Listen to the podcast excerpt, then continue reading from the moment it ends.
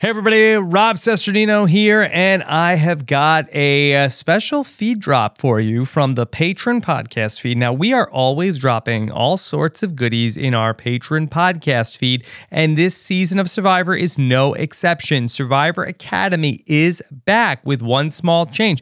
Last season, I did the Survivor Academy podcast, the podcast where we go through each week of Survivor to tell you what you need to learn from each episode of Survivor for when you go out on the island, you don't fall completely flat on your face. Oh my God, it would be so embarrassing. Thank God the Survivor Academy is here to go through the takeaways from each week of Survivor. Now, every single episode doesn't always have a, lesson to learn. And so, the way that we are doing the Survivor Academy this season, I thought it would be fun to try to approach it like a real time evolution of strategy. And that's why we're going to do it in five chapters. So, today's feed drop is going to be chapter one, going through the first three and a half hours of Survivor 43.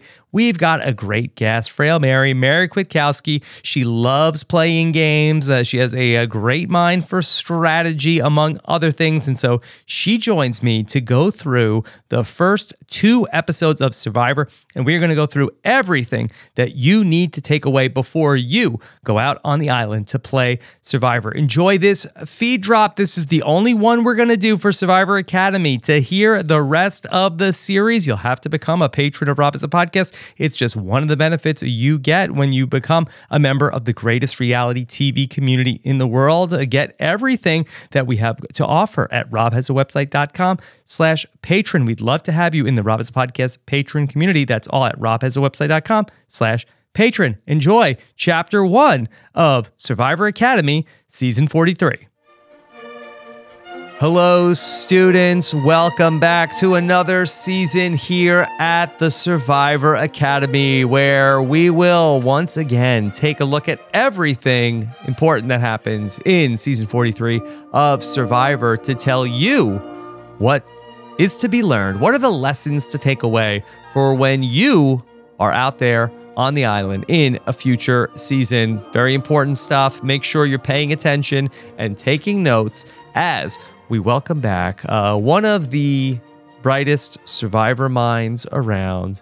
Very excited to have back with us Professor Frail Mary, Mary Kwiatkowski. Mary, how are you? I'm doing great. School is back in session. Mm-hmm. Everybody grab your JanSport take out your pieces of parchment and your pens that you've never seen on Survivor before. Mm-hmm. Get ready to take some notes.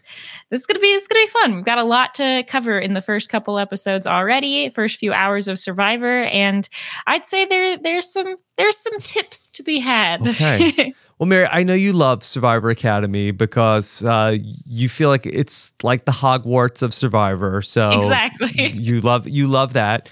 I, am really excited about the Survivor Academy this season because I think that what I wanted to do that was a little bit different because I feel like that not necessarily every single episode of Survivor has something to take away, and so you never really know when those episodes are going to happen, and then sometimes there's like a super important episodes. So what I wanted to do is that I wanted to do this in five parts. So consider this the real time version of the evolution of strategy as we go through season 43. We are here to talk about episodes one and two. We have three and a half hours of Survivor to talk about. We're going to go through them chronologically to talk about all the important decision points that we've had from this season. I think that I will do the next one of these. We will end chapter two right before we get to the merge, and then we will do uh, chapters uh, three, four, and five later on in the post merge part of the game. But very excited to get into all this. We have questions from the patrons. This is a patron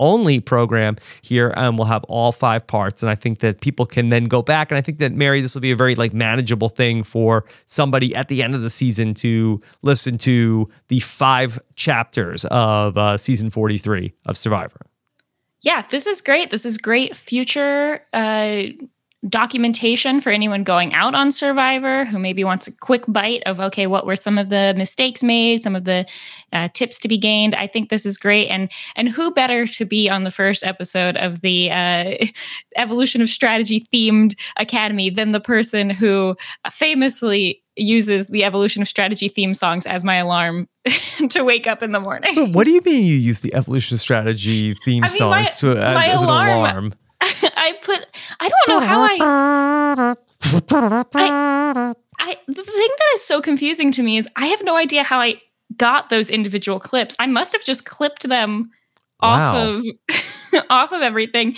But yeah, my uh my alarm sound when I wake up in the morning is mm-hmm. let's see. Here's here's the first one. This is the evolutionary evolution of strategy uh sound 1. Mhm. Yeah. I don't know if you can hear that. Yes, yes. Oh yeah. Ch- season 43, chapter one. Oh, oh Mary, what's the name of Oh, right. Um, These first I mean, two episodes. See. What would what would we call it? We call this. Um, actually, I have I have a. Here's my. So I wrote this piece of advice four times. I think down in different scenarios. So I think the the first one is jump on the vibe of the tribe. Jump on the vibe of the tribe. Or the vibe of the tribe. I think it's extremely important in the early days to go along with whatever the vibe of the tribe is. Okay. Um, I think that's a great lesson. Uh, that uh, let's the, let's put that in pencil right now, and then as we go okay. through, because you've never seen a pencil either on Survivor, and no, and then let's not. go. Maybe at the end of uh, this this episode, we'll have like a really uh, punny title for uh, chapter one. That'd be great. That'd be okay. really great. okay.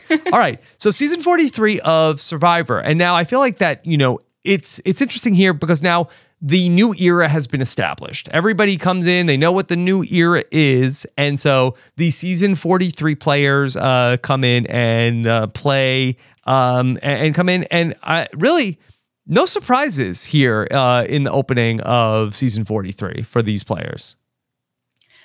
Yeah, I, I think that when you look back and you kind of signify between like old school, new school, whatever this new newer new school age is really called how do you distinguish between new school and whatever this is? Or does new school become something else? Does new that school become- is always changing. People are always people are trying so hard to get to old school. I bet like people that played on like uh, the edge of extinction are like hey i'm old school oh, i played two three years ago.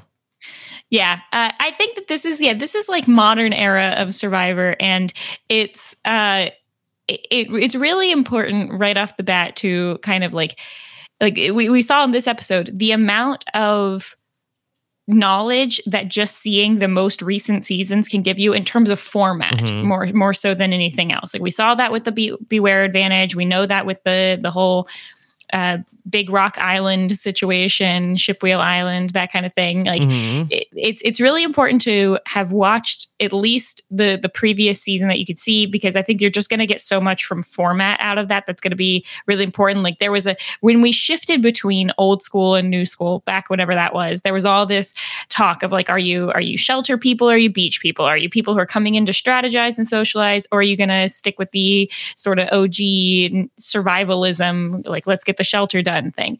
And I think that we've even gone past that into this sort of even more uh, finite example of it's not just about are you the person building the shelter collecting the water or are you the person strategizing? It's all about how are you doing those things? Are you doing them quick enough? Are you doing them sloppy? Are you doing them you know going all the way? Like we saw a lot of flirting with alliances here in the first two episodes and we saw some stick and some fall apart. And uh, i think there were little little moments in between all of those that like differentiated between the people who were successful and the people who weren't can you expand on that a little bit? You feel like that the alliances were a little bit dictated by uh, how people were doing at the like individual jobs they had around the camp. Yeah, I think that's some of it. So, like in the first episode, I think is the is one of the easiest places to look at it. And this is the first time I think I wrote "Jump on the Vibe of the Tribe" was when uh, when you see Owen kind of pulling a half measure of walking around with people and just trying to like i think it's really easy especially for people who like the game and follow the game to say okay step one make an alliance with everyone or get in good with everyone. And we've seen Aubry have a downfall with that uh, back end edge of its extinction but you you you can't come in and just say like hey, like I'll I'll watch out for you. Like, yeah, your name, whatever. And then we saw in that same tribe a little later that Ellie was so much more successful because instead of doing the half measure of just slightly getting in with everyone, she first, step one, make a connection to something else with a person like hey i noticed that we both like whatever thing or or you know it's it's kind of like if you just walked up to me um and at work and we're like hey, we're going to be best friends. Eh. But if you're like, oh my gosh, I love that shirt. Oh, oh, you got this food? That's so great. Yeah, now we're going to be best friends. Like it can be superficial, but if you just have a slight lead in before the the friendship talk, there's that. And then go hard instead of saying, I'll watch out for you, do the, yeah, you and me. Wouldn't that be so fun? Oh, the two of us. I think it's much better to like go farther into the alliance, um, especially on day one, eh, as long as you're not make don't make an alliance to ex- exclude people in that conversation but come in and say like let's let's bond with everyone and firm up something good with everyone i think it's always going to be better to be like have more alliances than fewer. I know that was like 10 different sort of half things that I said there, but I think yeah, I think that the when you really come down to it the main thing is that you can't you can't make an alliance with no bond. Yes. And then you can't uh don't don't do the half measure of just like oh i'll watch out for you. Like go ahead and go jump all the way in. Do you feel like that can do you just want to like in the first day or so like do you just want to like have like really good like opening sort of like uh like oh my god uh, like uh oh like uh your shoes are awesome like uh you know uh, we want to like really just start to make people feel warmly about you? Or do you think that you like actually need to say like i think we heard owen in the first episode talk about hey um if I hear your name, I'll say something to you. Like, should, do you want it just just to be more like positive vibes, or do you want to actually? Do you think like get something a little more firm? I think you need to do both, and I think you need to do both within the first 24 hours. Mm-hmm. Like it could be it could be leading into day two, but I think the first thing you need to do is the like come in like this is a, a, an interview or a podcast or a first date. Like have topics of conversation and in ways that you already plan to share experiences mm-hmm. with someone already. Just have a list of them and and and bring those out. Now this is this is where you can get caught up in the Tori situation from last season though which i wrote down which is make the bonds with people based off of what they're showing you they they are and not who you think they are. So don't come in and see someone and go oh you're this age or uh, you know i think you might be athletic or nerd or whatever and so i'm going to try and bond with you over those things. Ask them about themselves and then make a connection based on whatever they say. Don't don't try to like perceive who you think they are. Mm-hmm. because people hate that when you like misinterpret who you know who they're trying to be. And if you have someone like sammy on your tribe who's going to specifically be trying to give you a certain version of themselves go with the version they're giving you not the version you think they are. Okay. Um so I yeah, I think that's like step one is bond over that. But the step two is is uh, go go past the Owen step. You need to not just look out for someone. Go ahead and, and shore up something because I think that you can easily get caught up in a situation where you're uh, you feel like you're sort of oh I'm I'm kind of good with everyone, but they're over here making actual tight alliances, and then it's like well we feel good about Mary, but no one really has a firm deal with her, and um, and and it, I know it can be scary to be like, hey, you and me, but instead of instead of like trying to make the alliance that way, I think it's much better to kind of almost go about it in the jokey way, which we saw happen on uh, and the yellow tribe in particular in the first two episodes with both the men and the women of like uh hey look at the three of us. Yeah, yeah. the three look of us, us, together. This would be great. Look at us. And i think that that's kind of you almost want to make it like a like a laughable joke so that people leave and they go huh? I think that I think that was an alliance that mm-hmm. I got there. Yeah, I've got I've got that to fall back on if I, if nothing else. Yeah, I think that what we should probably try to do is also like combine uh, all these things, and, and, I wonder if if you think that this is a uh, a, a good thing to take away, especially in these six person tribes of that I want to have like a good like rapport with mm-hmm. everybody there, but I I think that go to have one person and lock in your one person. Uh, and, and, I think yes. that so it, it's these two things where so like when we talk about Justine, uh, who ends up uh, being Justine locked in her one person, but didn't have the good rapport with everybody. Um, yeah. we saw where you know, uh, like Nneka and Cody, like uh, they locked in, they they locked in their one person. So I, I think it's really you want to have both things of uh, the like rapport, vibe of the tribe, and then also have your one person that you're super solid with, as opposed to like being like half solid with everybody. Have the one person that you're locked down with. Yeah, and that was another thing I wrote down was making duos is incredibly helpful in Survivor because um, people are much more likely to go out on a limb for their duo if they feel like like look at Hai and Lydia. If they feel like this is a person who 100% has my back and therefore I need to have their back. Um, rather than alliances of three, which we've seen in the in the six person tribe, we've seen alliances of three over the last several seasons it's so much easier to have those crumble because a lot of times when you have alliances of three, there's multiple alliances of three, maybe someone in the middle, and they go, eh, well, I can lose one person from either one of these sides.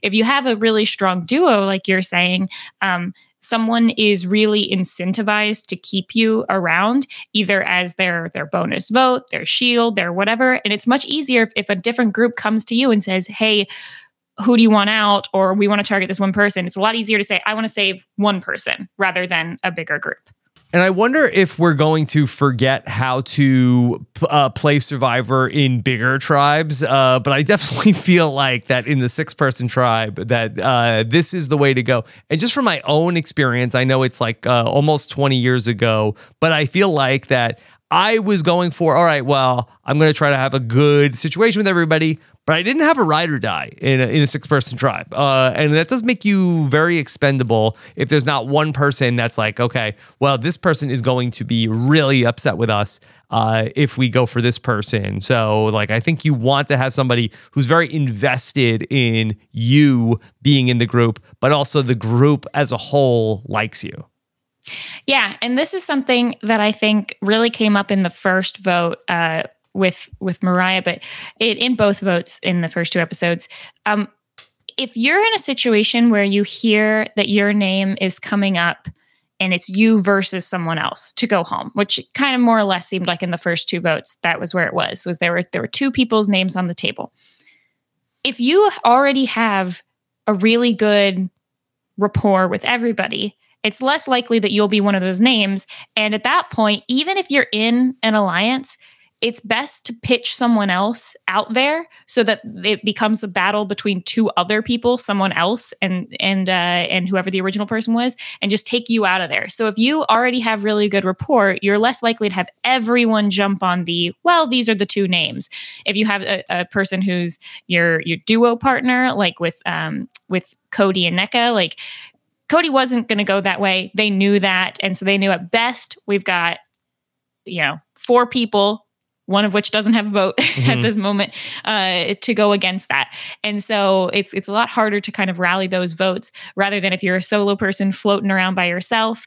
Um, but yeah, so have the rapport so that your name ideally isn't the one being pitched as the backup vote or whatever. If you are in that situation, go ahead and throw someone else's name out there at that point it really doesn't even matter if it's your if it's uh who, who it is if it's someone in your alliance or someone you like to work with i think sometimes people get afraid of losing anyone that they could potentially want to work with, uh, which can cut off their own chances. Like if you're if you've got a bunch of people in the tribe, and be like, well, I want to work with all these people, and so the person that I'm pitted against is the only person I don't want to work with, so I guess I'd rather battle it out with them that's looking a little bit too far down the path when it's day, you know, week one in Survivor. It's like it's the first couple votes, just keep yourself safe. So throw someone else's out there, name out there, put a different target out there so that you're not you're not in danger in these first couple.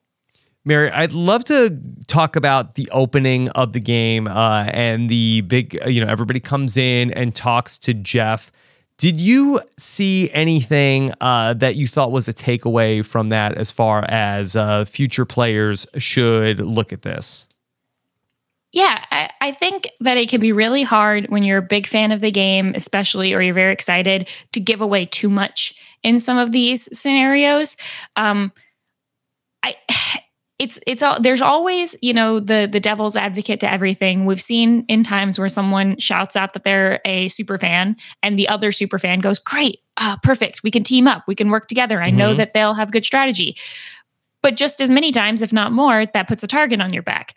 So i think the the key for the opening is to channel someone that you think is a fun survivor character but not a survivor target. So like think of someone in the past who you were like um okay this person maybe maybe was underestimated. I mean it could be a winner because you could even say like Maryanne last season. It would be like channel what you think Maryanne would say on that first uh, moment walking out.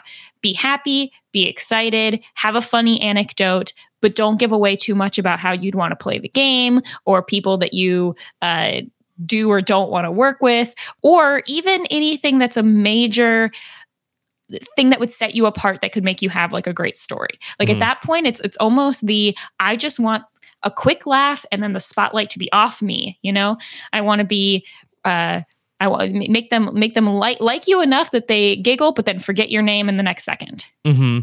Yeah, going back to last season, I feel like that Mike uh, d- did well with this, where it was like, oh my God, it's Jeff Probst. I can't believe it. Where it's sort of like, I'm very excited to be here because now Jeff asks you a lot of like uh, questions, very specific questions like, all right, Mary, tell me, how long have you been watching Survivor? What, you know, how, what, when, when did you uh, decide to be on the show? And it's like, you have like a couple choices here of like, especially if you're somebody that's like, oh, I've seen every single episode. Like, I think that there is like the temptation to sort of like peacock, like what, what a big fan yeah. you are. Like, I've seen every single episode. I, I know the, every single person that got voted off. Like, I think you just just want to like, oh my god, I can't believe it. Uh, this is so cool that I'm here. But I don't think you want to necessarily tip off that I know no. everything about the show because that's dangerous. Self-deprecating, embarrassing, something that's going to look over. Trip, that's fine. That's funny. People giggle, but then they forget about it. You mm-hmm. know, it's like it's more embarrassing to you. If Jeff comes at you and says, How long have you been watching? come back with an answer that shows that you're aware of the show and you're excited, but not that you're, don't say, I've been, oh, just like, Oh, Jeff, well, let me tell you, I haven't had anything but Survivor on my TV for as long as I can remember. That kind of is a non answer. People like, what does that mean? Do they, that mean they've been watching for the last year? Does that mean they've loved the show?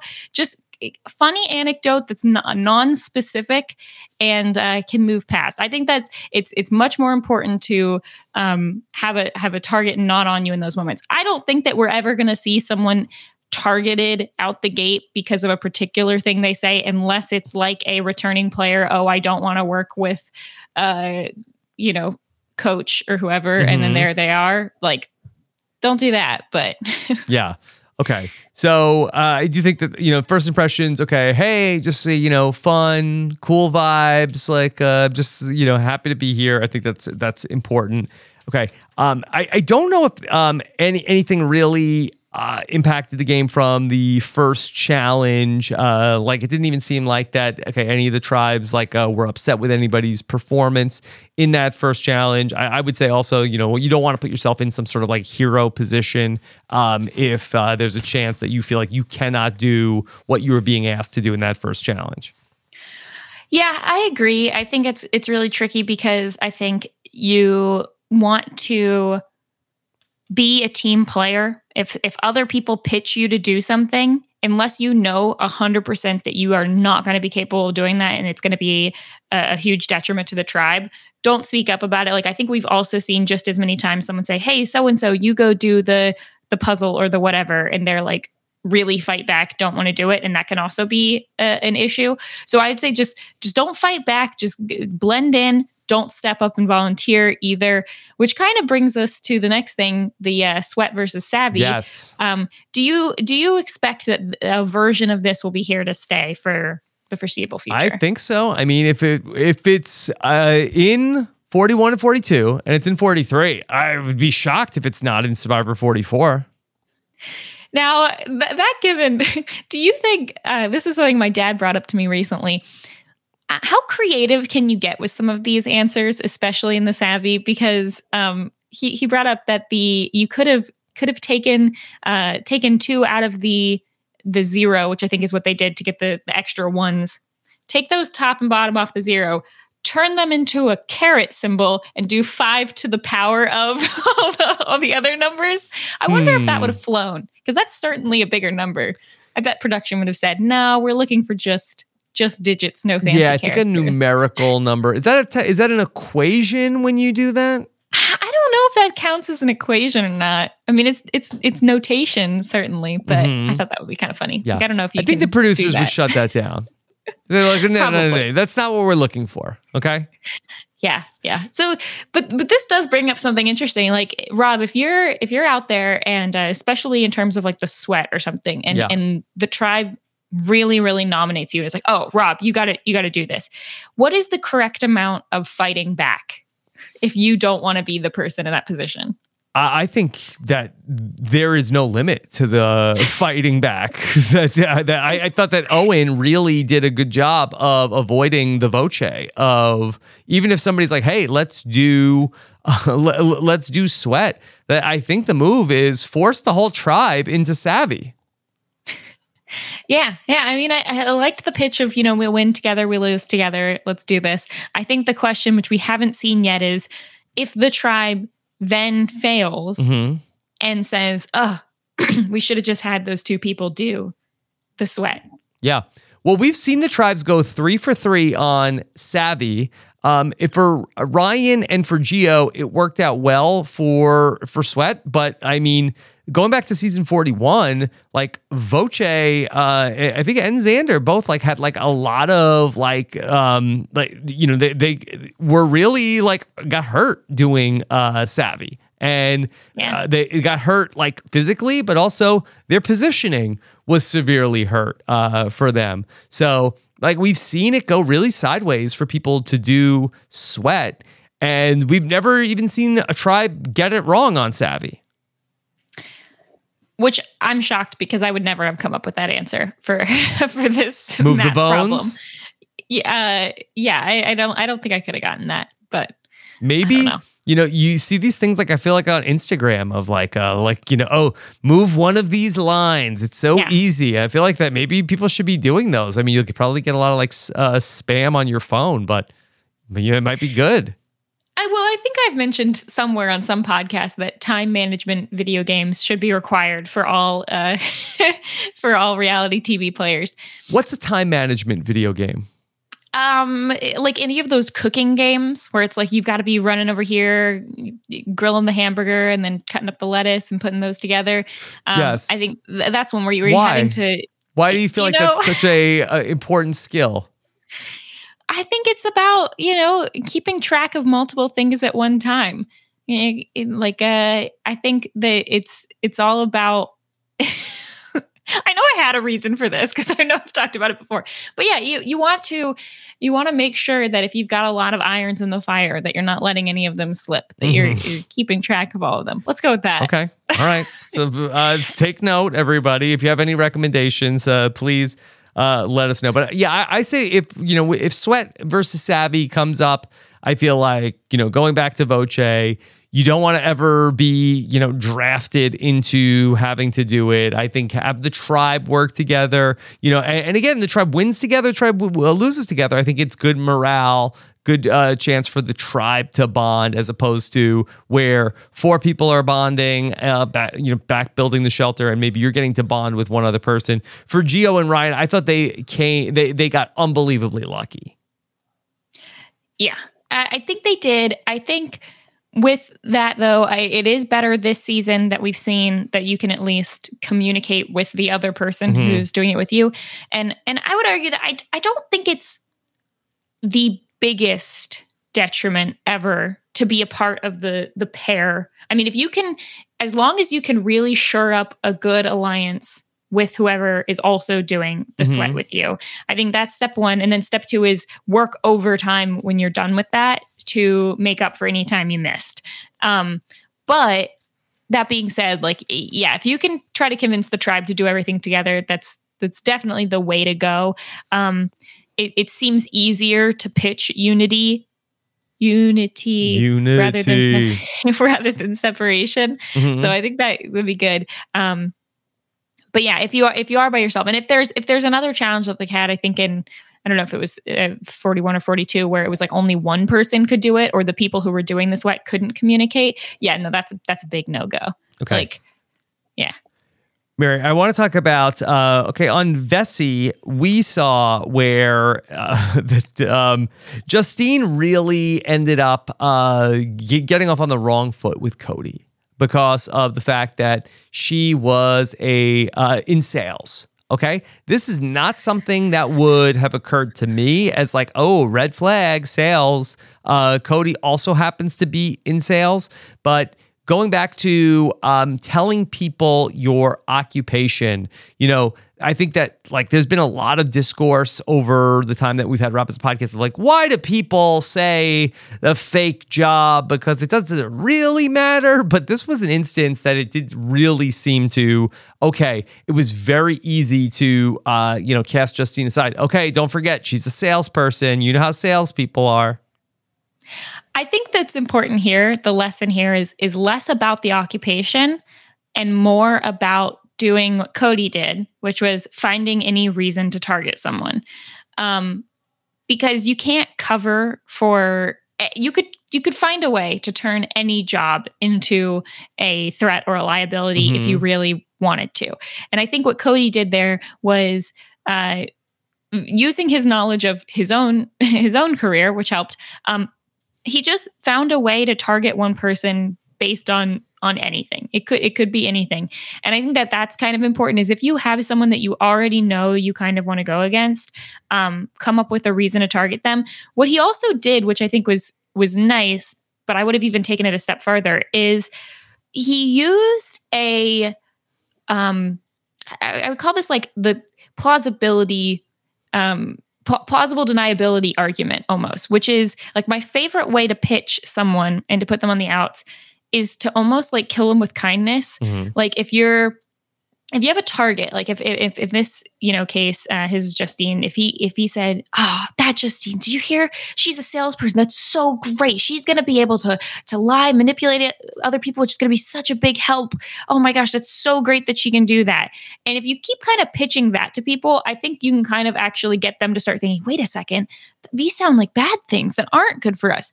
But if someone ever came back to Cody and said, "Hey, I heard that you were you were saying these things about Justine," it's great. You just be like, well, yeah, I was saying all these positive things. So I love you. You find a way to to say a positive thing about someone that actually makes it seem like they're a threat and a target, and you hope that other people will eventually catch on to that. It can work, and that's and that's my favorite because it does it does allow you to like hide from it if it ever comes back to you. I, that's very good. I, I do I do like that a lot. Um, should a player tweak their job title, if not outright lie about their job position? Like instead of saying that uh, she was in sales, uh, Justine, uh, should she say this like, "Oh, I'm in like a cus- customer acquisition"? Yeah, come up with the most business jargony, like incomprehensible way to say your your title. Um, which you see sometimes if like someone is lead conversion Right. Yeah. Like uh like I will change the description of what I do depending on how impressive I'm trying to sound. Yes. Um sometimes you say, "Oh, I work in IT," or "I'm a software developer," or "I'm a computer programmer," or "I'm a computer science engineer." And and those all have slightly different meanings. Um or, or I'm a consultant, which I also am, a software consultant. And like all of these things I could say I could make it even more uh, boring sounding if you really wanted to, but each of those I use depending depending on who I'm trying to impress, how impressive I'm trying to sound, or how boring I'm trying to make my job yeah. sound. And I think that's in, that's important. Take whatever you do and uh, make it sound make it sound boring. Um, yes. Make it sound non-impressive and make it sound not like a thing that would have a really great story behind it. Mary, can you help me um, give uh, take take my job? Okay, uh, can you make uh, can you make it sound boring and can you make it sound uh, impressive? Yeah, I mean, you could say that you're an audio engineer. Oh, is that think, that is that boring or that's exciting? I think that would be kind of impressive if you're yeah. trying to like not say podcaster, but you're trying to like put this on like a like a professional resume or something. Mm-hmm. You'd be like, oh, I'm a, I'm an audio editing specialist or I'm yeah. an audio engineer. Um, you could try to make it sound more exciting by saying like, ah, I'm in I'm in a. Uh, uh, audio entertainment media mm-hmm. or something. Um, and then if you're trying to make it sound really boring, you could say that I'm in um, uh I don't know, like uh like I think I've said like uh yeah, like I have a blog. yeah, verbal instructional uh content. Um Mhm. I don't know. You could you Mhm. could you could come up with something like that. But I think I think at this point if you just said if you said podcaster, I think that that uh oh strikes my god. too yeah either it's like oh yeah everybody's So a boring. podcaster everyone has that or or it's more of this like um oh oh is that a real thing or Mhm. or for the people really in the know oh podcaster oh maybe he has a, a, a big following or a lot of people who listen or a lot of uh you know i think yeah. i think you kind of that's that's a that's tricky like like i would not go on survivor as a podcaster and say that you're a social media influencer don't say that Don't say- that would be that would be going the wrong direction Mhm. Yeah, although I do think it i- a bigger factor on Big Brother because I feel like that then there are things that people vote on and stuff like that. Whereas uh, it's much like celebrity, like an influence, I think is really um, not at all part of like the, you don't get a power based on like people voting Right. or anything like that. But I have seen like a, a look of like pity on the uh,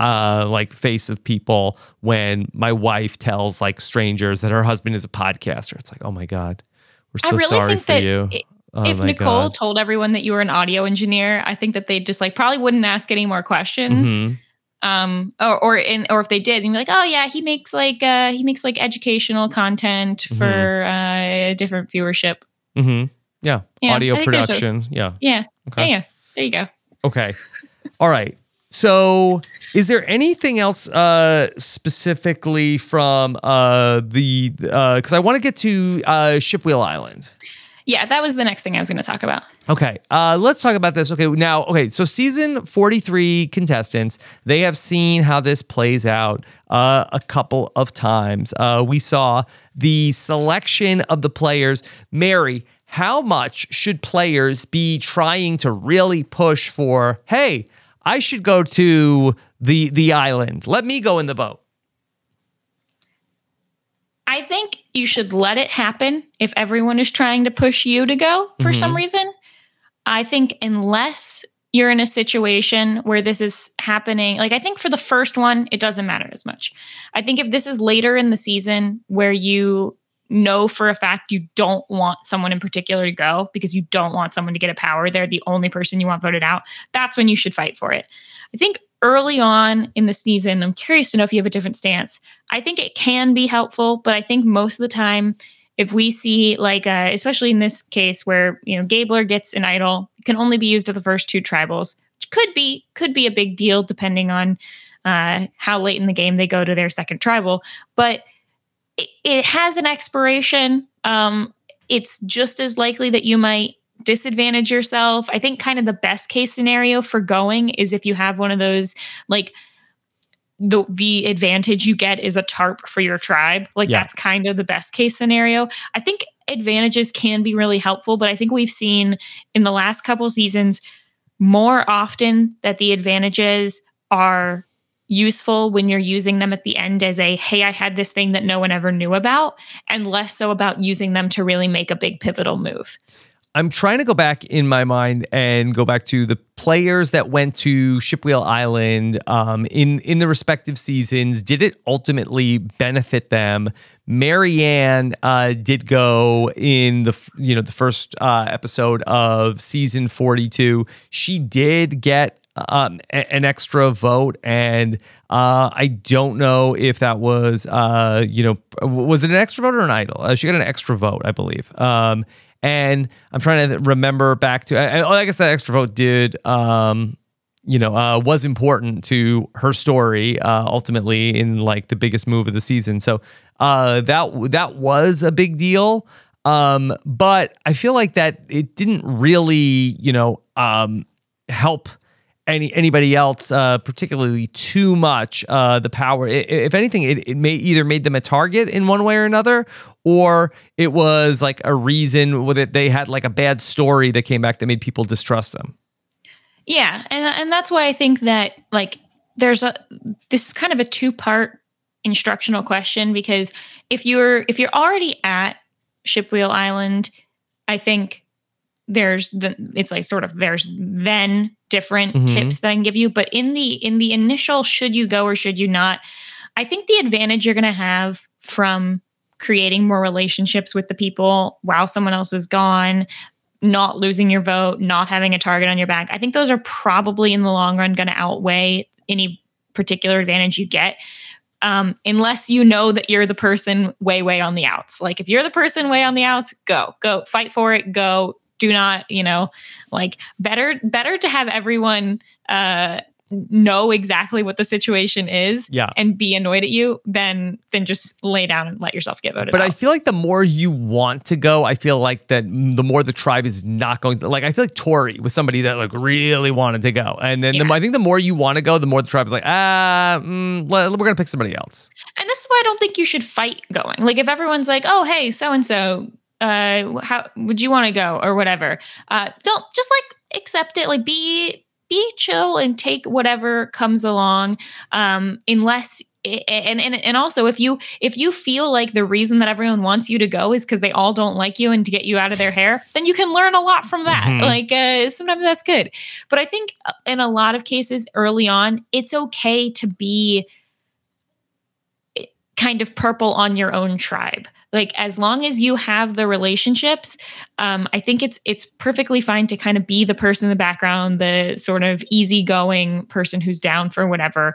Um, make everyone feel like you're on their side uh, and that they don't want to get rid of you. And that's that's more important. It's it's uh, well i got more on that but we'll go with the second one. But but then if you are the person who does get selected to go on the boat trip and you're on the island um, we saw in the first two t- iterations of this in 41 and 42 a, a decent amount can be gained from making good relationships with the people out mm-hmm. there um, that that can come back and really really help you. Um, i think we haven't yet seen on this season a whole lot about the like giving away of information mostly because it was the first episode. They didn't have a ton of information to give away. Um, do you have a particularly strong stance on that on like should you bond at all costs, basically, or should you be trying to play more coy? with the people that are on Shipwheel Island with you? Yeah. Yeah, I think so. I think it's like the people that b- really bonded on Shipwheel Island. I, I, think we've seen those relationships pay dividends. Uh, going back to season 41, Xander and Danny really bonded when, mm-hmm. I mean, Shannon and Liana, uh, they had bonds, uh, you know, and when the times that it's gone sideways, you know, uh, has been where you know uh, like that has ramifications also. So i think that really at all costs you know you really do want to try to bond. Now to the point like should you punt on risking your vote because uh, you are trying to make these bonds? Uh, we saw with like omar and chanelle like where that kind of went sideways when they went there. But i do think that you should be really trying to make a very strong bond with the people that you are uh, there with yeah, and um, look at Rocksroy and Lydia, where it was like such a standoff last time. That was the one I was going to bring up. I couldn't remember who was with Rocksroy, but I knew it was Rocksroy and someone. Um, that there's nothing to be gained from just putting up a wall. Like you don't need to reveal everything about your tribe. You could you could give kind of talk a lot and, and give information that doesn't necessarily mean anything if you're at that point. Like talk about a lot about people's personalities or silly things they've done around camp mm-hmm. or whatever, um, instead of just being like, oh yeah, we get along or throwing out who has which idol and everything. Like there's a there's a in between there where you can have someone leave and go, wow, I feel like I learned a lot. And then when they think about it, they're like, I didn't really get any major information, but I do feel like they were trying to give me something. Mm-hmm. And that's kind of what you want there. Um, what about should you should you risk your vote or not early on first first episode? I mean, I say risk it, right? I mean, I feel like, and especially like you come back and tell the group, like, hey, I I did this for I did this uh, for us. I'm trying to like uh, you know do stuff for the tribe. I mean, I do think you could maybe like ask people also ahead of time of like, all right, if I have a chance, should I do I risk my vote or do I or, or do I play it safe? And I wonder if you could like get some actionable information like from the group. If everybody's like, uh, if everybody's telling you to like play it safe, um, that might mean that they're more your allies, and people are telling you to risk it. Like, uh, I, I don't know. What do you think? Can you take anything so this, away from that? Yeah, I think that this has a lot to do with like what the show should do. I think very soon the show needs to change the the ship wheel island in one of two or both major ways. One, it can't be a thing where it's the same scenario every time people go, like in within a season. And also there should be a infrequency and a random cutoff where you can't say, oh, there's always going to be four people who go. It's going to be the first four rounds, and they're always going to have roughly the same decision.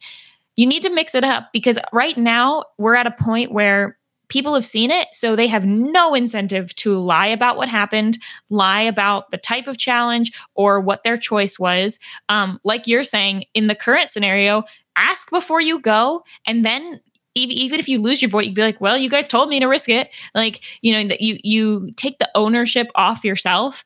Um, when when you do that like right now there seems to be almost no benefit to lying in any way about anything that's happening over on on shipwheel island. Uh, so i think the show needs to change it up and they need to massively alter like what you're doing over there and also the frequency in which it's happening so that people can't predict it.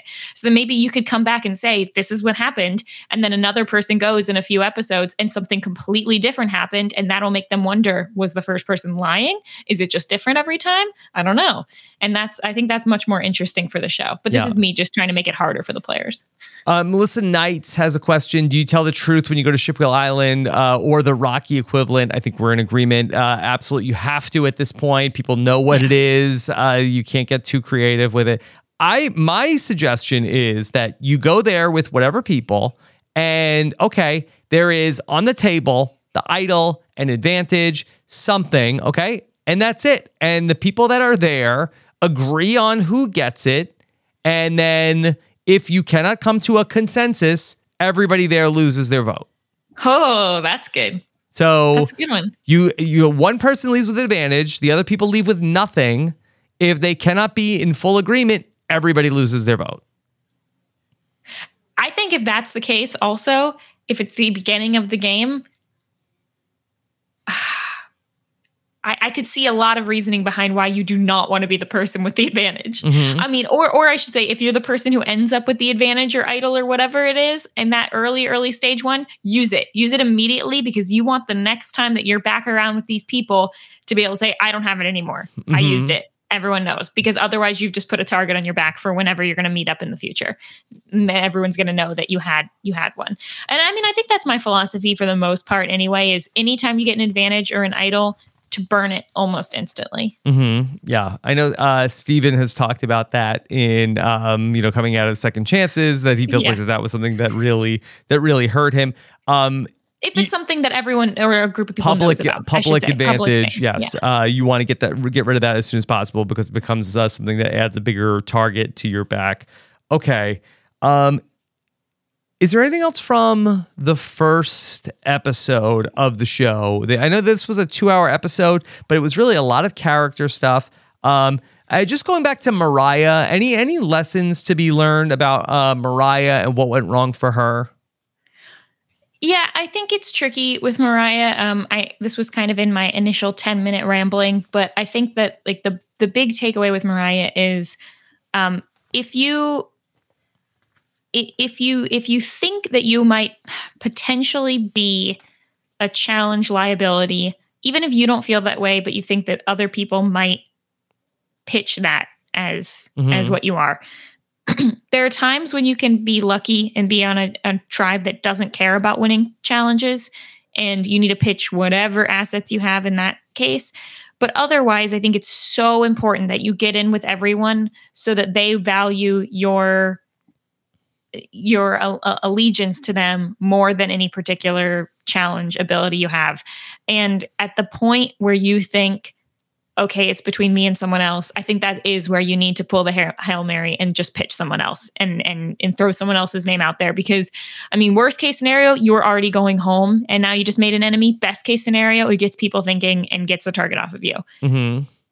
So I think that, I mean Mariah seems like an extremely uh, sweet person who you know from from everything hearing in her exit interview it really sounded like she's just really really nice and and very um understanding of of the the perception that other people had of her. But I think that like make an enemy, throw someone else's name out there, try to save yourself. It's if you don't want to be the first person voted out. Yeah, I don't know if there's much Mariah could have done differently. That I, I just I wonder though if Mariah could have like found the name that maybe Elie um, would have been more like agreeable to. Like uh, it didn't seem like that Elie was targeting Mariah. It just seems like that there are were not a lot of targets. Uh, like uh, obviously you know, Elie didn't want to do Gabler or Owen, like, but would she have been open to Sami? Like, I feel like that, you know, um, you know, anybody but me. I know Mariah was working with Sami. I, I, that I had asked Mariah, is there anything you could have said differently? Uh, she didn't think that there was, but I wonder maybe if there like uh, would have been an acceptable target that wasn't Mariah. Yeah, I think at that point you find who has the power. If Elie's the one who looks like is the one who's steering the vote, any other person that Elie be willing to to have out there. And um and so maybe that maybe then you jump on the the Owen thing, but it kind of seems like that's Mar- what Mariah did. I think that is where you you lose Sami. I mean, I know it's really hard mm-hmm. when you want to you want to keep as many people around who you can work with, and if you feel like you've got it, you know, we talked about that tight duo. If you feel like you've got a burgeoning duo with Sami, it can be really hard to want to throw them out there. But if it's you or them, I think at that point you you go full steam into whatever Elie might want in that scenario. And if you do that and Sami goes home or Owen goes home or whoever it is, then you have all this fuel against Elie in the future that you can also use. Yeah. Um, which is why I would say, from Elie's point of view, easier to get rid of the Mariah in that scenario rather yeah. than changing it up because you don't want to have anyone who you feel like you owe them or owes you or any kind of guilt association with someone.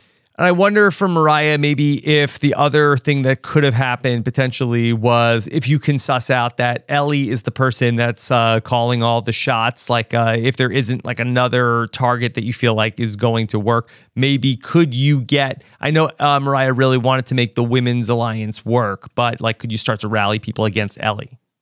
Yeah. Yeah, that's another option. And and everything you're talking about with the Sami and then the wanting the women's alliance, I think the the key here is just you need to have enough ins with everyone that you can cut loose any particular alliance. Mm-hmm. Like make those alliances, make the women's alliance, make the the duo with Sami, but then be okay cutting them if it's the if it's the first uh the yeah. first vote. Something I had noticed uh, at the start of the second episode that I didn't get to talk about on the podcast is that Owen comes back and apologizes to uh-huh. everybody. Yep. And I thought that was so interesting. He apologized to everybody uh, and basically said that he apologizes if he was paranoid. And I, that wasn't something that I feel like we saw in the episode. Like, I don't think anybody was commenting on, like, what's with Owen now? He's really freaking out. Um, and, and maybe maybe it did happen like a little bit towards like the lead up to tribal council. Did you catch any of that? I didn't catch anything from uh, him being paranoid in the first episode. Um, but I we do we do hear in the second episode that Elie says that he's the one who needs like more attention and more like sort of guidance, and I think that that's um, could have potentially been in there just someone who needs uh, needs more assurance maybe if he was if he was seeming worried um, in that first episode. I, I think what he does here though, this is my first note is if your name was brought up or if you received any votes, all of this is about good gameplay and not necessarily about good TV. I will, I will yep. put that out there. Sure. Um, when you come back and do the post tribal, I think there is no reason, almost ever, unless it's something that like you think breached game and there was some sort of personal attack. If it's all game related, there is no reason ever to say, hey, can I have a conversation with you individually? Can we talk about, let me try to give my side, be defensive? None of that. You apologize. Apologize. Your name was up there. I know you shouldn't, you don't feel like you need to apologize. Mm-hmm. Publicly forgive everyone, make them think that you're all cool with them. The worst thing, one of the worst things you can have on Survivor is have other people feel worried about like anything you may be holding against them. Mm-hmm. Like they don't, no one wants to feel like there's someone holding a grudge on their tribe. Now, you, that doesn't mean you can't hold it, but do the Natalie Anderson, pretend, yep. forgive, move on, and then use that later if you have the opportunity. But, um, bonus points try to get in with one of these people later like uh the next day or later that night oh I'm, I'm i'm so sorry i really i really want to work with you like here here are some things that i think we'd be good together totally forgiven let's let's move forward I'm you know forgive and forget and and and make it make it uh believable i think yep. that's like the the one of the best things you can do go back like Jack. That's what JD said. Of course, he says that he always talks about Jack Nick Tang and how well he took it. Now, for Owen, though, the only person that voted for him was Mariah. So do you think that he still needs to apologize there in that spot? Yeah, I think it's I think it's it's not about the like who voted for you. I think it's the fact that your name was out there somewhere. Like maybe only one person did, but if you know if like Mariah voted for you, that means that probably some other people were talking about it with with her. And so I think you just want to make sure everyone knows, hey, we're good. Like mm-hmm. clean slate, totally yeah. fine. I, I think that that's extremely important.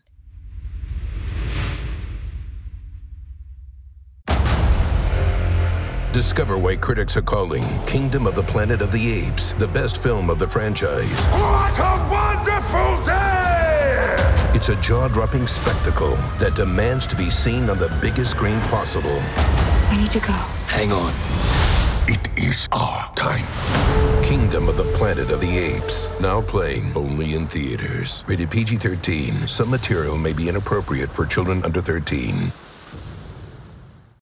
When you need mealtime inspiration, it's worth shopping Kroger, where you'll find over 30,000 mouthwatering choices that excite your inner foodie. And no matter what tasty choice you make, you'll enjoy our everyday low prices, plus extra ways to save, like digital coupons worth over $600 each week. You can also save up to $1 off per gallon at the pump with fuel points. More savings and more inspiring flavors make shopping Kroger worth it every time. Kroger, fresh for everyone. Fuel restrictions apply.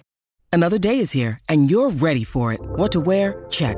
Breakfast, lunch, and dinner? Check. Planning for what's next and how to save for it? That's where Bank of America can help.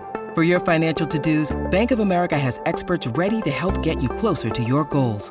Get started at one of our local financial centers or 24-7 in our mobile banking app. Find a location near you at bankofamerica.com slash talk to us. What would you like the power to do? Mobile banking requires downloading the app and is only available for select devices. Message and data rates may apply. Bank of America and a member FDIC. With Lucky Land slots, you can get lucky just about anywhere. Dearly beloved, we are gathered here today to... Has anyone seen the bride and groom? Sorry, sorry, we're here. We were getting lucky in the limo and we lost track of time. No, Lucky Land Casino, with cash prizes that add up quicker than a guest registry. In that case, I pronounce you lucky. Play for free at LuckyLandSlots.com. Daily bonuses are waiting. No purchase necessary. Void where prohibited by law. 18 plus. Terms and conditions apply. See website for details. We saw that Gabler is uh, not feeling great. Um, yeah. Do you have any thoughts on like how the Baka tribe uh, should be approaching this? Of the, I mean, is is this because and he's he's not feeling great, and he's also immune. So um, yeah. he's he's fading. He would seem like a person that you could start to try to put the target on, uh, but he's also going to be able to get through uh, this next tribal council because of his idol. Yeah. So my first note actually for this is what to do if you're the person who is sick. Mm-hmm. and I think you need to hide it. And if you can't hide it, if it's really, really painful, pretend it's something else. Because I think, like, if you're talking about feeling like you have a stomach bug or something, maybe people think that will pass. Maybe they maybe they don't.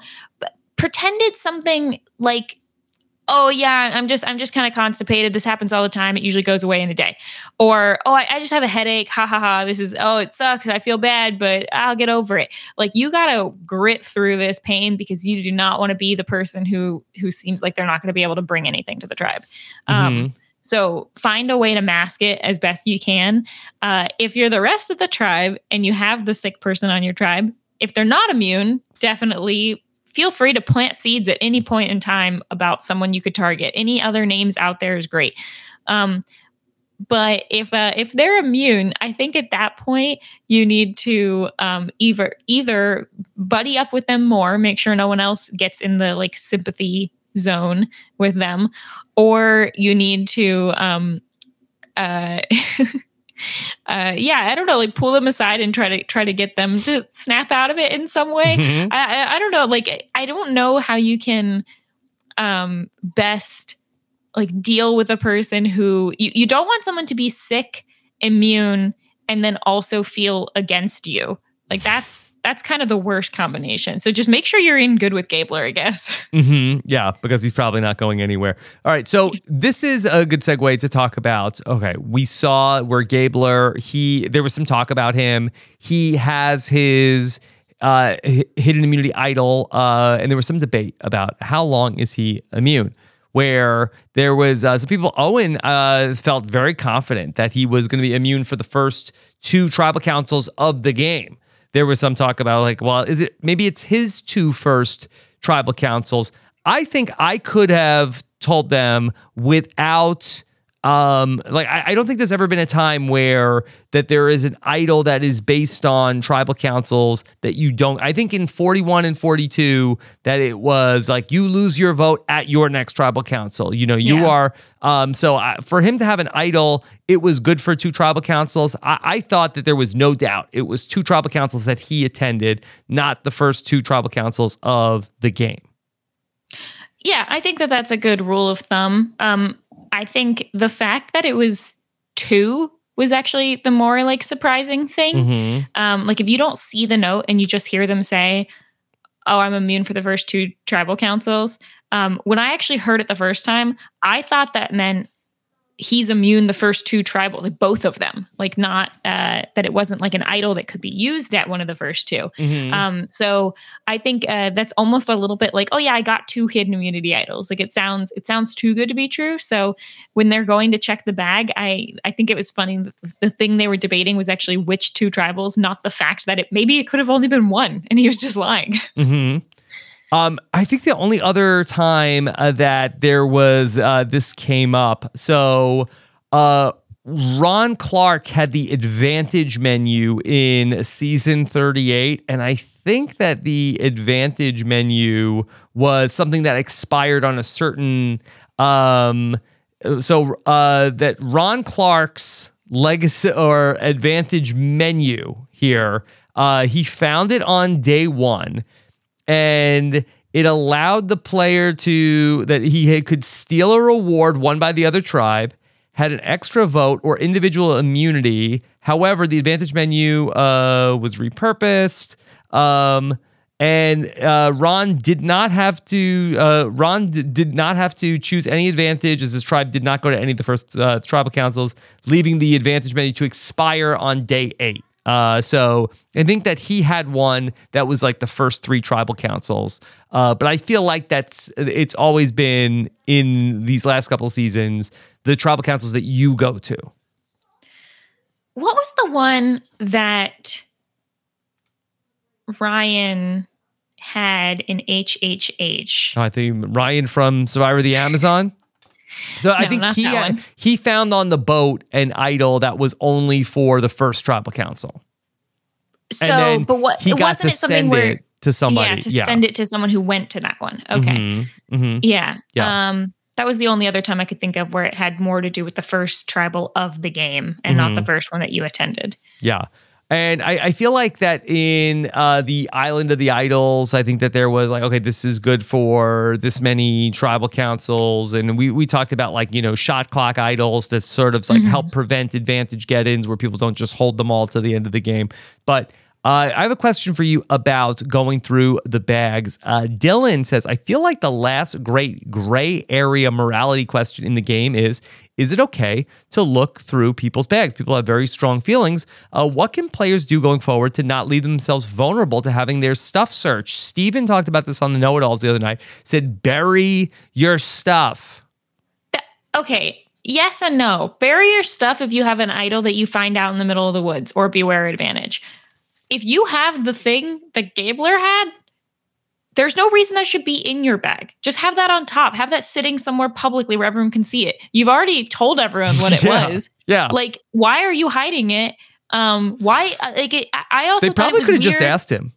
It, uh, yeah, I thought it was weird that they looked the bag and not just said, "Hey, Gabler, uh, that that idol thing that you said you had, when, when was that good for again?"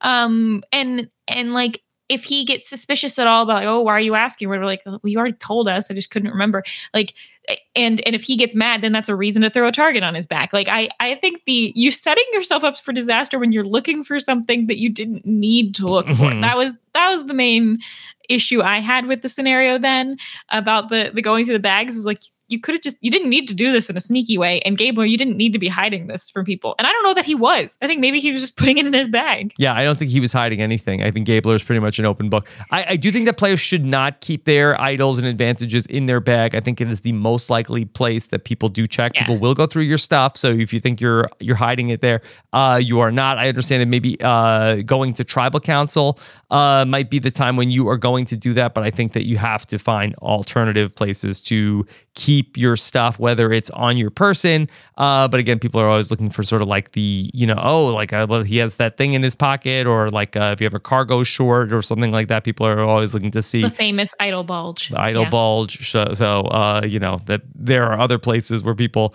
have uh, like been able to hide idols and advantages, and I think that you know you are going to have to try to figure something else out. All right, I want to talk about and it. Uh, wait, yes. on that note, I have one more thought on that. Do you think we're close to the point? It reminded me just because of the the beads in this episode.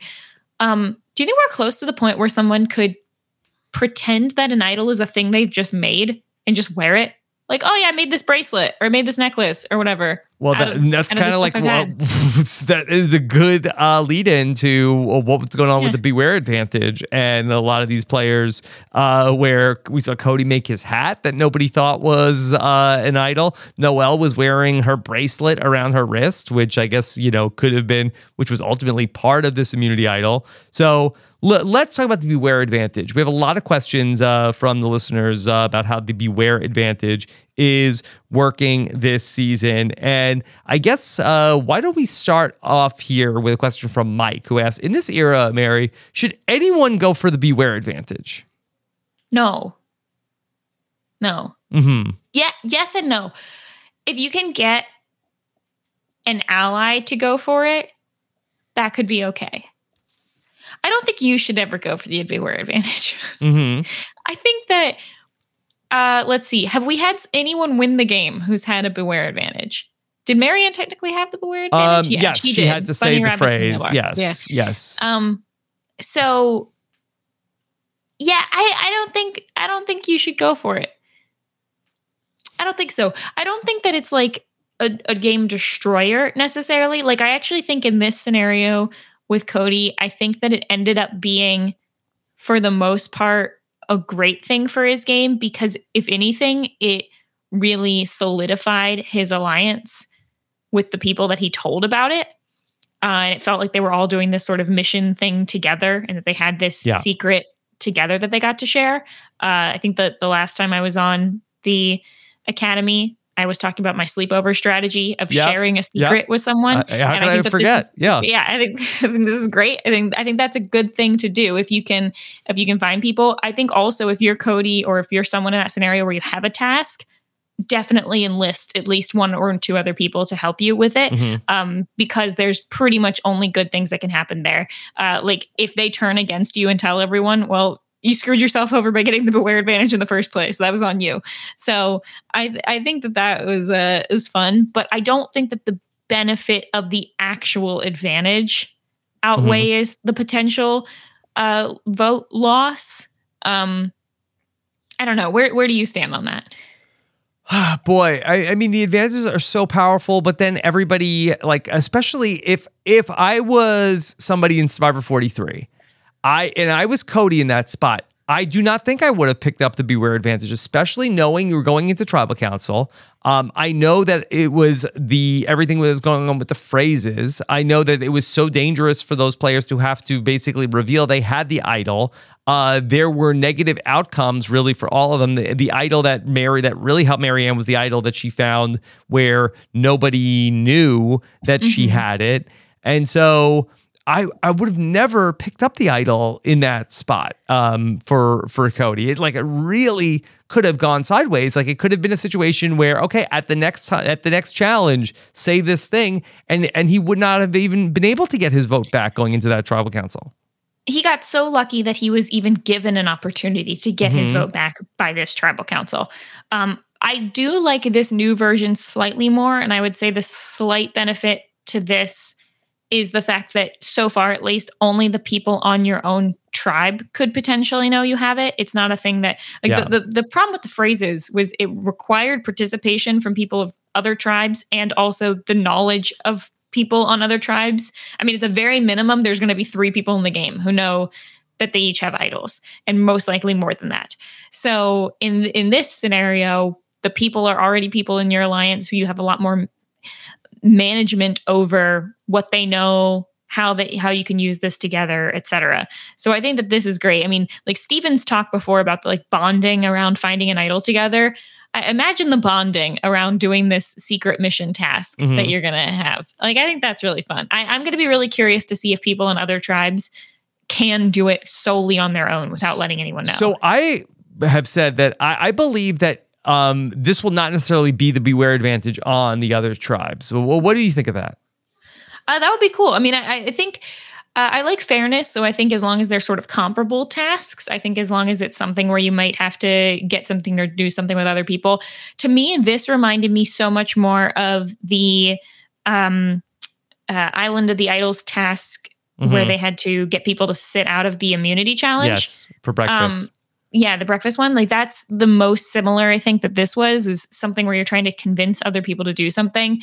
Um, I think the way that that Cody went about it is probably about the best you can do. The fact that he could enlist other people who could also sort of like give that peer pressure was great.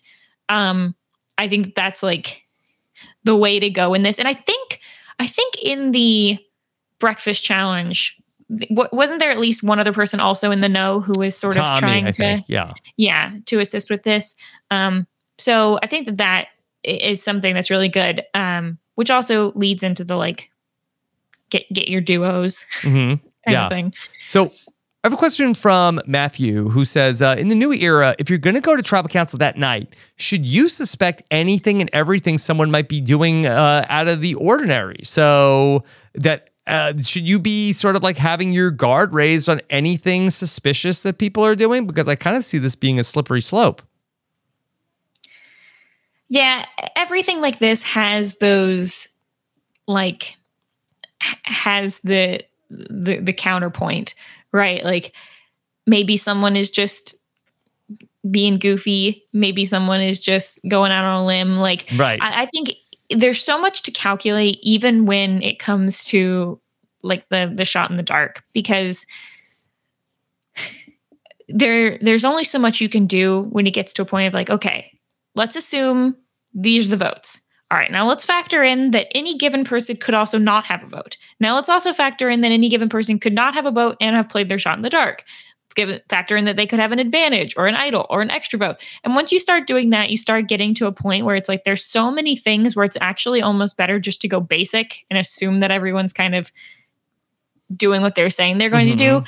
because it's it's almost impossible with with such small tribes to factor in for all of those different scenarios Yeah, I agree. I, I've been saying for a while, I think that you just act like the shot in the dark doesn't exist. yeah You Yeah. know, um and chances are pretty good that even if someone plays it it's not gonna it's not gonna matter hmm Yeah, because it's not only uh six. The sixteen point six six six six six six six also implies that there is a hundred percent chance the person is going to play it. You know, if it's like 50-50 that the person's even going to play their shot in the dark, now it's down to what? Eh, You know, is that eight percent? So. I think that you know maybe there's a scenario where some, but you, you know it also implies that you know you, you're putting a vote on some. There's a cost to your game uh, that that happens. So I, I think that maybe there might be a very specific circumstances where a player should be sort of like uh, changing their action because of the existence of the shot in the dark. But the I've said this uh, from the beginning that the, the reason for the shot in the dark is not so that anybody will ever play the shot in the dark. It's that the other players panic about the shot in the dark and make mistakes. I think the one time to try and factor in the shot in the dark is the merge vote. I think when there's the most people in the game and the most likelihood that the, a person who might be going home might know Mhm. that they're a target, I think that would be probably the the biggest time. And you, but at that point, you have probably enough people in the game where you could split a vote or have Mhm. a secondary target. But you Yeah. can talk about that more in part. No, that's a good point. So you have like one of these merge votes where it's like, you know, where it's like, okay, it's going to be like, uh, you know, 10 to 2 or like, a, you know, uh, a 9 to 3 vote. These people are on the bottom. All those people should probably just play their shot in the dark, right? Yeah, they should. Which is why I think like uh for for those scenarios when you have such big big numbers and if it's something like a 10 to 2, you don't vote for the person who you originally said. Yeah, you all vote for the secondary Mhm. person Yeah. probably. And maybe what, like, I, I guess the, the the other thing is like, okay, well, oh, we got to split our votes because then somebody has an idol. Just maybe you don't tell any of those people, you know, what's going on. You put all your votes on one of them, and then uh, is that is that a better plan than a vote split? Um, probably not. Okay, but uh, but we'll get there in chapter in part three. Yeah. Okay. Um, let's just talk about the Justine vote. Okay. Uh, Take it first from the perspective of Justine. Looking back, was there anything that Justine could have been doing differently? Because it kind of seems like that uh, Justine was kind of screwed uh, no matter what, knowing what we know now. Yeah, I think the one thing I gained from her exit interview was that there were some people, especially I think Jesse, she said that she felt good with. What did that mean? Did they have an alliance? Did they have like a firm pact? Or did she just feel like she vibed with him? Because from his perspective, they clearly were not super, super connecting. Mhm. So I think I think that's where you you have to have the agreement of some sort with with every person. It's a lot harder to break an agreement than it is to break a break a vibe, you know? Like Mhm. you got- you got to have the connection and then make some sort of agreement on top of it. Yeah. So people don't want to break that. Um I think that's the one thing she could have done in that scenario. I think the other thing is it seemed to me like they were targeting Nneka because of the tribe strength idea for the most part. You know that Nneka has a duo with Cody. You know that's a vote then that you're not going to be able to use. That's not going to be able to go against them. You need all the votes you can get. At that point, why are they not targeting Dwight?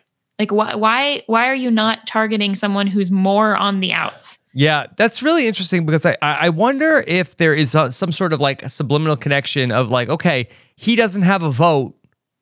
He's also like not up for discussion to be voted for. Uh, like, I, and I know the women felt like that they had him, but you know, uh, like Xander also like he didn't have a vote and he was uh like not um you know I guess that Yase didn't go to a tribal council, but I wonder if in some subliminal way like not having a vote kind of takes you out of the mix for being voted for. It didn't help Brad. Yeah, it it almost seems like it's this idea of someone saying, "Well, they're not." It's like they're not very threatening, so I don't want to get them out. I don't want to waste this vote voting out of someone on someone who couldn't even fight back. Sort of like Mhm. it doesn't seem like a big enough target, but like they're gonna get their vote back eventually, and then that's gonna be harder to get them out. I think that's a perfect time. It, it, it's almost like it seems too easy, so people don't do it. Yeah, no, go with the easy vote. Like, but but it's not even the fact that he doesn't have the vote. Why I'm saying to go against him. I'm saying to go against him because you're not going to be able if you're if you're targeting one person in a duo you're not going to be able to get the other person to vote them out Mhm. so you're already dealing with fewer numbers and you're just leaving yourself open to something like this happening where all cody and Nneka need to do is scoop up one more person and Yeah. they're fine It seems like for Justina and Noelle, though, there, there was not much that they could have done. Um, ultimately, like uh, Cody, Nneka, and Jesse were voting together against uh, one of them, Yeah. like kind of no matter what. Yeah, I, thi- I think it's it's at whatever point Justine and Noelle did to be lower with Cody and Nneka and Jesse than Dwight was. Like Mhm. I think that that point that they needed to be higher than Dwight on the on that list. You need to team up with them and get Dwight out, or or go really big and try to find a way to get Jesse out. But that didn't seem like that was really happening. Okay, so Dwight was close with the women. He felt very betrayed by Jesse. We don't know exactly how this is going to play out, but Dylan asked a question of exploring the Dwight and Jesse fallout. How do you navigate a situation where your close ally has no vote? Uh, who should be expected to fold? Like, does your ally have agency in what happens when they don't have a vote if you disagree? I think it's probably better for Jesse, especially knowing that Dwight lost his vote and he was the one who went to the ship island, the whatever, Big Rock Island, and that Cody is the one who got the beware advantage. When you have that knowledge, I think you just tell Dwight what's happening. Worst case scenario, the plan gets out. You don't you know that Justine and Noelle don't have an idol or advantage. You know they don't have one. Yes, you could potentially have them one of them play their shot in the dark, but I think you just accept that. I think it's better to at least not have lied to Dwight and you know, you know what? I told you and I had to make this move because it was what was better for me. I understand if you're if you're not okay with that. I think that that's better in the long run. Um, because you still kind of end up with the same numbers of now Dwight can either be annoyed with you that you voted out the person he didn't like, but at least you didn't lie to them so he can still work with you, or he's going to go with Noelle and just be the two of them. So either way, it's the same numbers in the end and the same result happens. It's just you have slightly less maybe anger at you once Mhm. you're done. I don't know. Have you looked at the uh, episode title for next week's episode? No, what is it? Uh, it has something to do with signing divorce papers. So Yeah, I well, wondered if that had something to do with this. Yeah, so uh, in the commercial or in the, in the preview where um the, you know there's so much talk about the you know island wife uh, island spouse and Dwight says that Jesse's sleeping on the couch and Jesse said I don't care I'll sign the divorce papers okay, now. yes, that's what it was. Yeah, The- I- I think it's an interesting question for Jesse. Uh, do you keep? Is it better for you to keep the ally in the game that you crossed, or are you better off kind of keeping uh, Noelle around, who uh, you know you never you never crossed, but maybe there's a chance that you could, uh, you know, there is room for upside. yeah, I would say the best thing to do is not have an ally you crossed uh, to begin with. like, Mhm. like that's what I would say. Like uh, Dwight can be upset with you that you you disagree, but it's like, sorry, Dwight, you don't have a vote. I need to make my own decision. I hope you can respect that. At least you're aware of what's happening. Uh, once you have someone who you have crossed, you know, it was different back in the old days when we were pretty like if you're pretty confident that you're gonna have a swap or something happen. Mhm. Um, I think in either case, Dwight or Noelle is going to tell people you're running the game, that you let a vote. I, yeah, I think at that point you want to get rid of. it, it's it's almost why I keep saying that maybe Dwight would have been the better vote, like for this Mhm. for this round. Maybe they should have voted Dwight out because, yeah, you've got Justine and, and Noelle by themselves, but it probably doesn't look as much like you made a big move and betrayed some people. I don't know. That's that's tricky. Mm-hmm. Yeah. I just yeah, that's that is, is like super interesting. Where um, you know, if you vote if you vote out Dwight in that spot, yeah, Noelle and Justine are upset. I, I guess you know Jesse really did, and Cody really didn't care for Justine because then Yeah. it's sort of like okay, they they cast they just cast their votes for Nneka, or they cast they cast one vote for Nneka and one vote for Cody. There's so it's not like that they're ever going to get in good with Cody and Nneka. You got rid of Dwight, who was sort of like really going like going to bat for. Uh, so instead of like him being mad, now he's gone. That uh, you know, um, Cody and Nneka are mad at Justine and Noelle moving forward. You know, Jesse really could play that swing spot. So that would that would be a very interesting spot uh, for Jesse. I think moving forward. Yeah, yeah. I, I think that might have been maybe a better miss, choice. maybe a missed opportunity. I, I, I really, I really like that. Um, a couple other questions just moving forward from the Mm-hmm. 1st two episodes. Bobby Hall wants to know in the new era in Tribes of Six. Mary, is there an ideal number to have going into the merge? I feel like pre-merge tribe numbers were uh, a major parts of how 41 and 42's post-merge game flowed. Erika hid in her six, Maryanne in her four. Does it matter? I'd love a little insight on how to acknowledge uh, first day power structures, Vesi being seen as couples, etc. How do you think that will impact the merge? I think it depends. I think this is also part of the conversation of in the early game, should you be going for tribe strength or alliance strength? Mhm. Like, should you just sort of accept that you're probably not going to have a um, Ulong situation and that you're gonna merge at some point Yeah. and or that they're not going to and so like if you have one really strong duo and you're running the game maybe you do a shan ricard like maybe that's okay um Yeah. it, it didn't work out for them but i don't think that was necessarily the reason it didn't work out for them um I, I think that might be better. And then if you go in, like, I think it's okay to go in with really low numbers if you've got a tight pair and you can then immediately hop in with another group. So, like, if you, if you, for whatever reason, had a situation where you merged and it's a tribe of six, a tribe of four, and a tribe of two, join up with the tribe of two, go six, six. I mean, the tribe of four, go six, Yeah. six. And I think that that's perfectly fine. Um, I would probably be, I would, I would probably say like try to get, try to get three, three to four. I feel like sounds good. Yeah. Um, I feel like when you have too many numbers, like I know Erika made it work, but if you come in with a tribe of six or or five, I think there's just too many people that you're not going to be able to keep track of.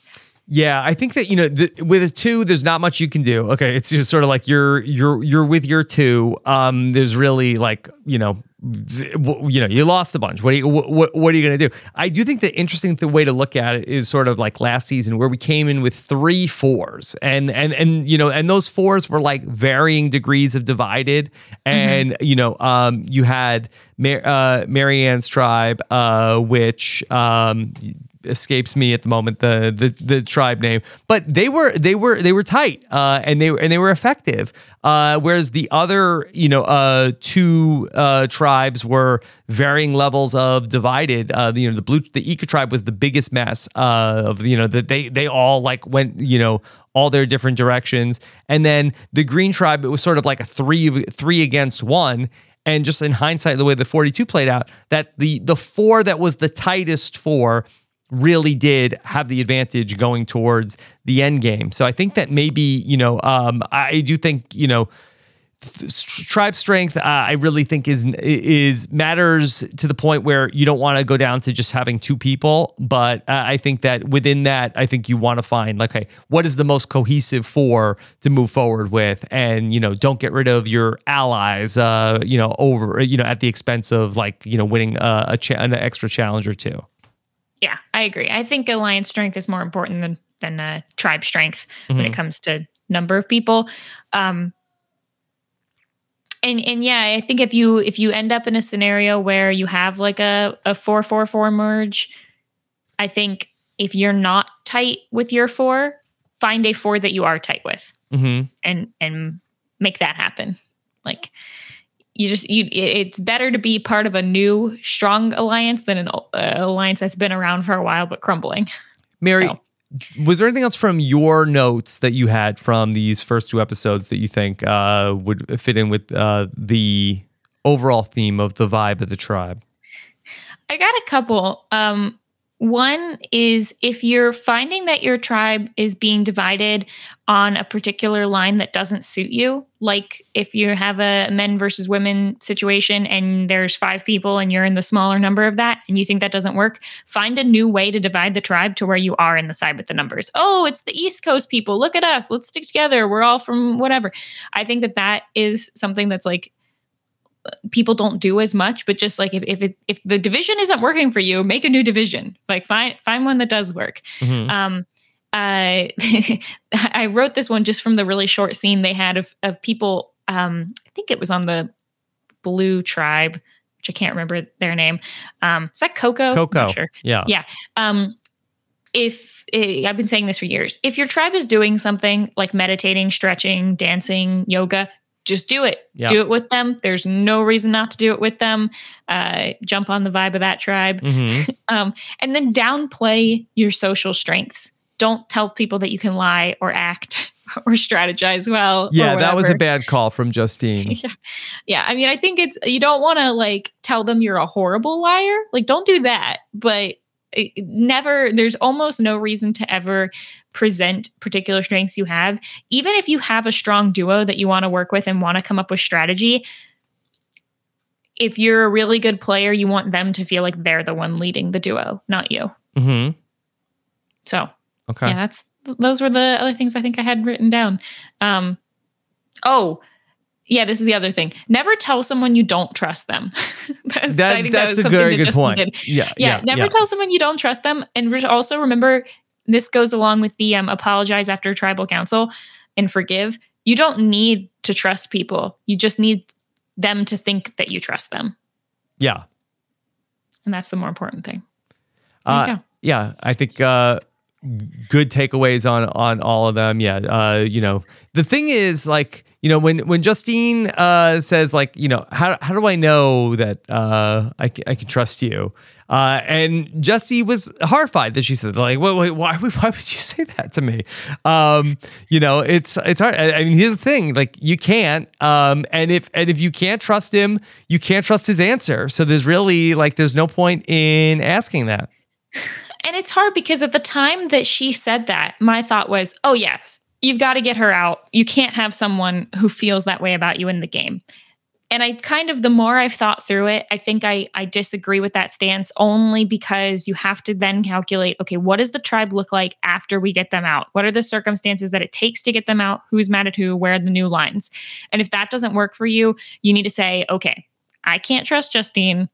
I know she doesn't trust me, but she's not, she has no power to make anything happen from that. Yeah. So let me remove another person who's going to make the division more complicated, mm-hmm. like Dwight. Um, I think that that's kind of more where you have to go. Just like actually think about what is going to play out after you vote that person out.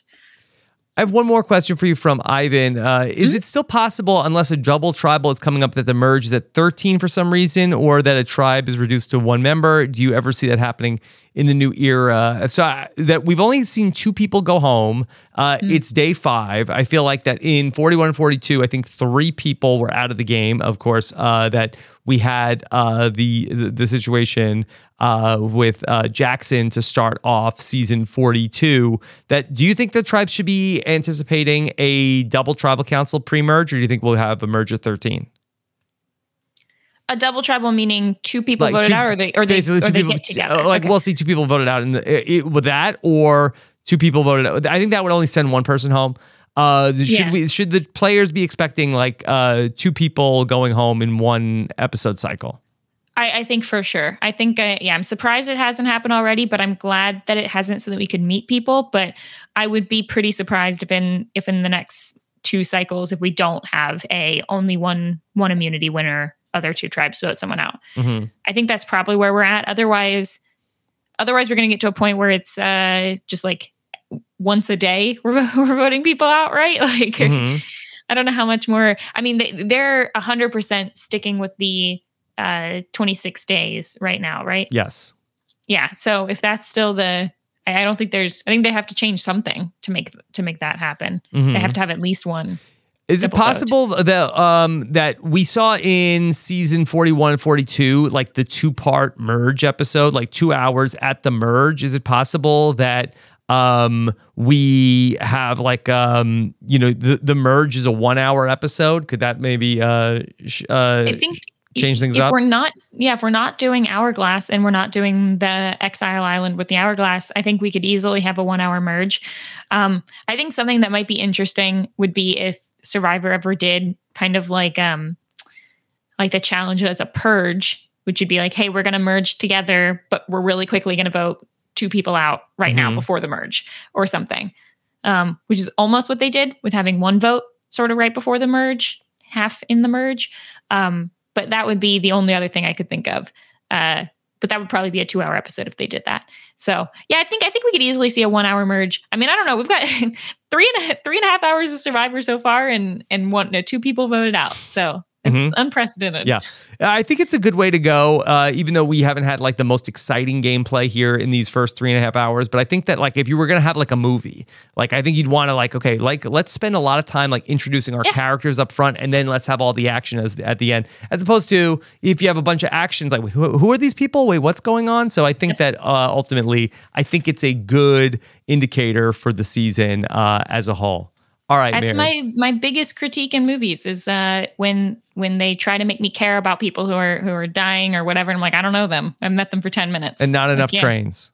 Not yeah, not enough trains. Okay. Choo choo. um, Mary, uh, this was so fun. Uh, I thought you did such a great job on this. Uh, love having you on to do these. So hopefully, uh, we can do uh, more of these in the future yeah, this is fun. I get to get to work my strategy brain for a little while. Hopefully, that was somewhat uh, coherent to some of the people. I know I had a lot of thoughts, and it's hard to get them all out sometimes. But hopefully, there's some some interesting tips in there. No, I thought so, and I think this was a great uh, first chapter here of uh, our season 43, chapter one here at Survivor Academy. All right, no test. All right, everybody.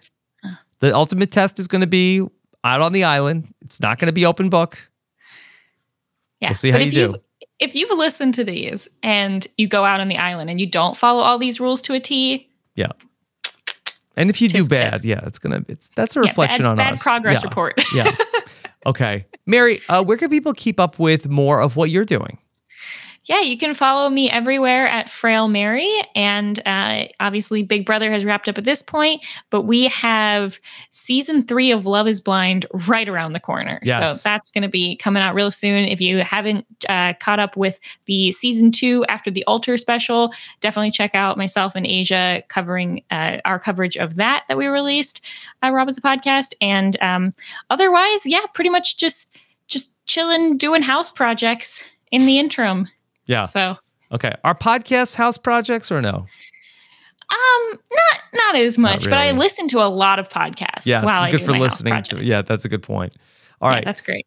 Well, Mary, thank you again for coming on with us. Uh, of course, check out everything else we have going on from Survivor uh, this week. I thought it was a really fun week on the podcast uh, between the Survivor Know It Alls and uh, JD, uh, who I thought was really, really fun on the recap. And I had a, uh, a fun uh, feedback show with Chantel Francis. Uh, David Bloomberg stopped by to discuss uh, what's going on with Garrett Adelstein and uh, why he is uh, suddenly a trending name in a lot more spaces than Survivor. So uh, interesting stuff all the way around. We will have another fun week of Survivor podcasts coming here in week number three.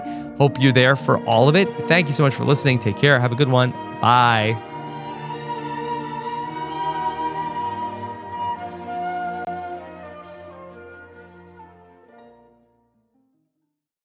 Guys, it is Ryan. I'm not sure if you know this about me, but I'm a bit of a fun fanatic when I can. I like to work, but I like fun too. It's a thing. And now the truth is out there. I can tell you about my favorite place to have fun Chumba Casino. They have hundreds of social casino style games to choose from, with new games released each week. You can play for free anytime, anywhere. And each day brings a new chance to collect daily bonuses. So join me in the fun. Sign up now at chumbacasino.com. No purchase necessary. VGW Group. Void were prohibited by law. See terms and conditions. 18 plus. With the Lucky Land slots, you can get lucky just about anywhere. This is your captain speaking. Uh, we've got clear runway and the weather's fine, but we're just going to circle up here a while and uh, get lucky. No, no, nothing like that. It's just these cash prizes add up quick. So I suggest you sit back, keep your tray table upright, and start getting lucky. Play for free at LuckyLandSlots.com. Are you feeling lucky? No purchase necessary. Void where prohibited by law. 18 plus terms and conditions apply. See website for details. With the Lucky Land slots, you can get lucky just about anywhere. This is your captain speaking. Uh, we've got clear runway and the weather's fine, but we're just going to circle up here a while and uh, get lucky. No, no, nothing like that. It's just these cash prizes add up quick. So I suggest you sit back, keep your tray table upright, and start getting lucky. Play for free at LuckyLandSlots.com. Are you feeling lucky? No purchase necessary. Void where prohibited by law. 18 plus terms and conditions apply. See website for details. Step into the world of power, loyalty, and luck. I'm gonna make him an offer he can't refuse. With family, cannolis, and spins mean everything. Now, you wanna get mixed up in the family business. Introducing The Godfather at ChumbaCasino.com. Test your luck in the shadowy world of The Godfather slot. Someday, I will call upon you to do a service for me. Play The Godfather now at ChumbaCasino.com. Welcome to the family. No purchase necessary. VGW Group. Void where prohibited by law. 18 plus. Terms and conditions apply.